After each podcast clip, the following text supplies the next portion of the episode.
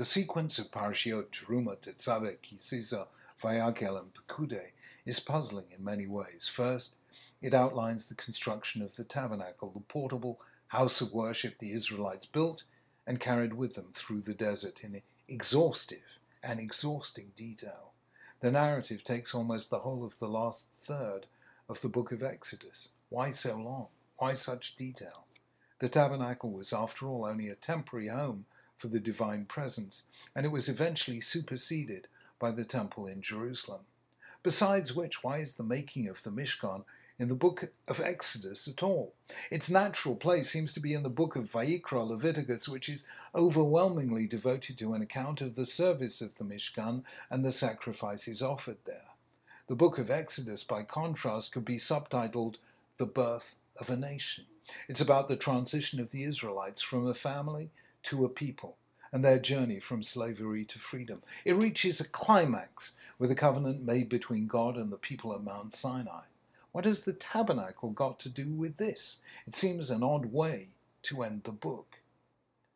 The answer, it seems to me, is profound. But to understand it, first we have to recall the history of the Israelites until now.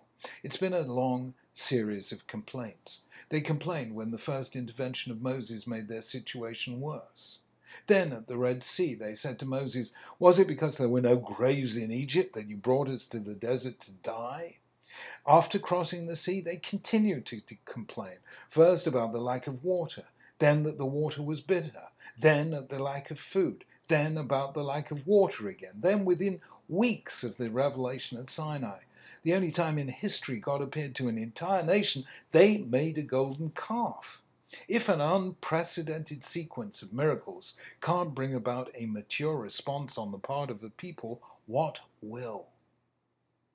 It is then that God said, Let them build something together. This simple command transformed the Israelites. During the whole construction of the tabernacle, there were no complaints.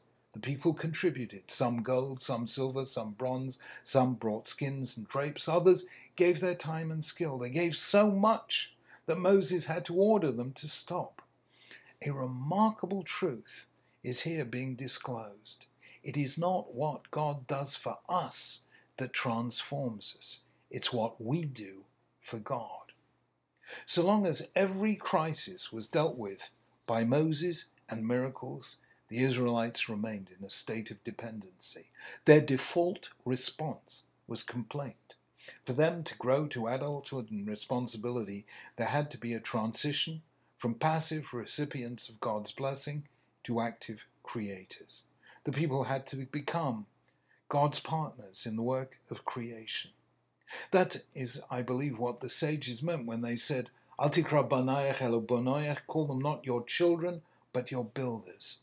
People have to become builders if they are to grow from childhood to adulthood. Judaism is God's call to responsibility. He doesn't want us to rely on miracles. He doesn't want us to be dependent on others. He wants us to become His partners, recognizing that what we have, we have from Him.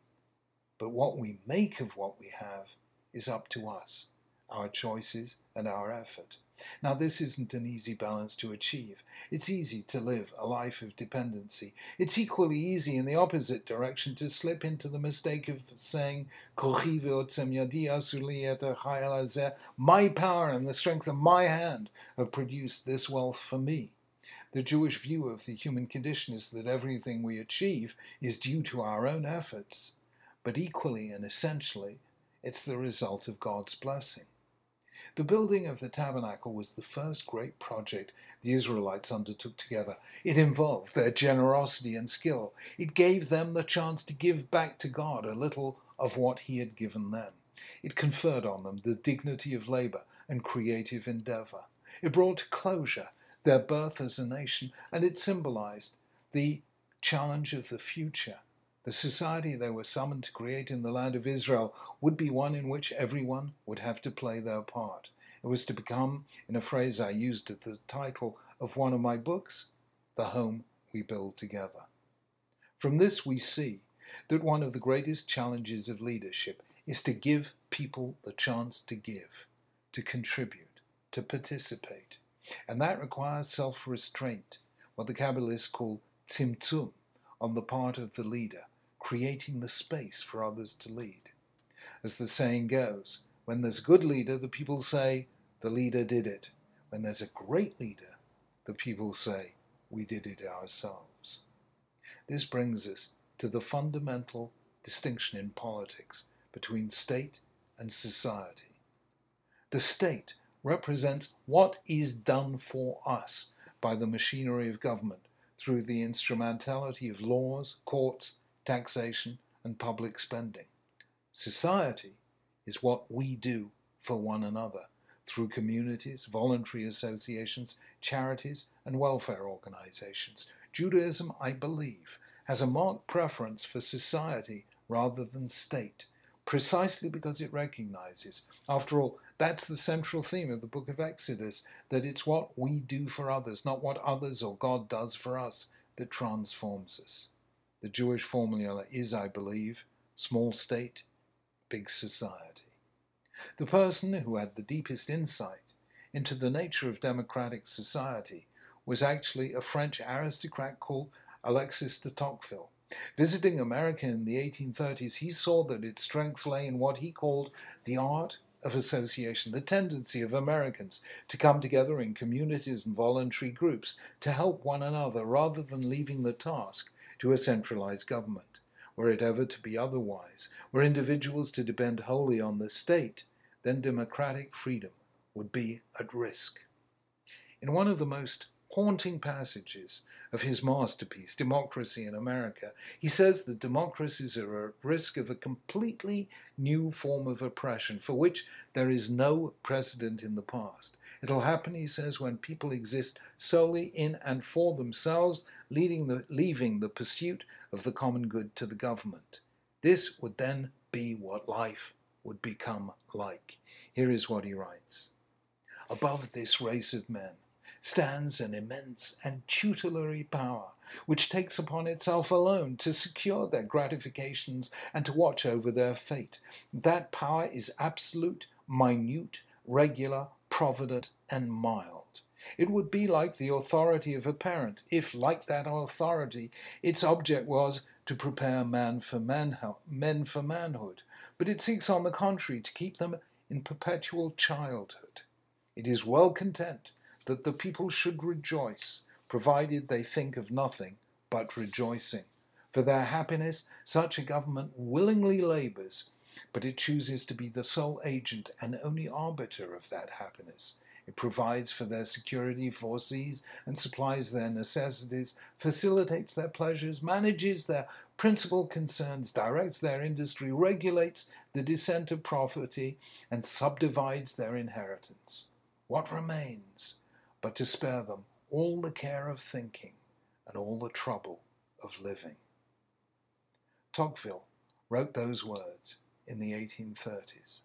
And there's a risk that this is what some European societies are becoming like today all state, no society, all government, little or no community.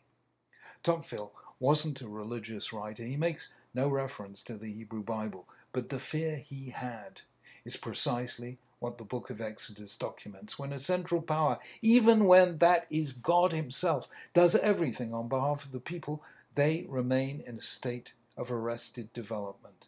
They complain instead of acting. They give way easily to despair. When the leader, in this case Moses, is missing, they do foolish things, none more so than making a golden calf. There is only one solution to make the people co architects of their own destiny, to get them to build something together, to shape them into a team, and show them that they are not helpless, that they are responsible and capable of collaborative action. Genesis begins with God creating the universe as a home for human beings. Exodus ends with human beings creating the Mishkan as a home for God. Hence the basic principle of Judaism that we are called on to become co creators with God Himself, and hence too the corollary that leaders do not do the work on behalf of the people they teach people how to do the work themselves. It is not what God does for us, but what we do for God that allows us to reach dignity and responsibility.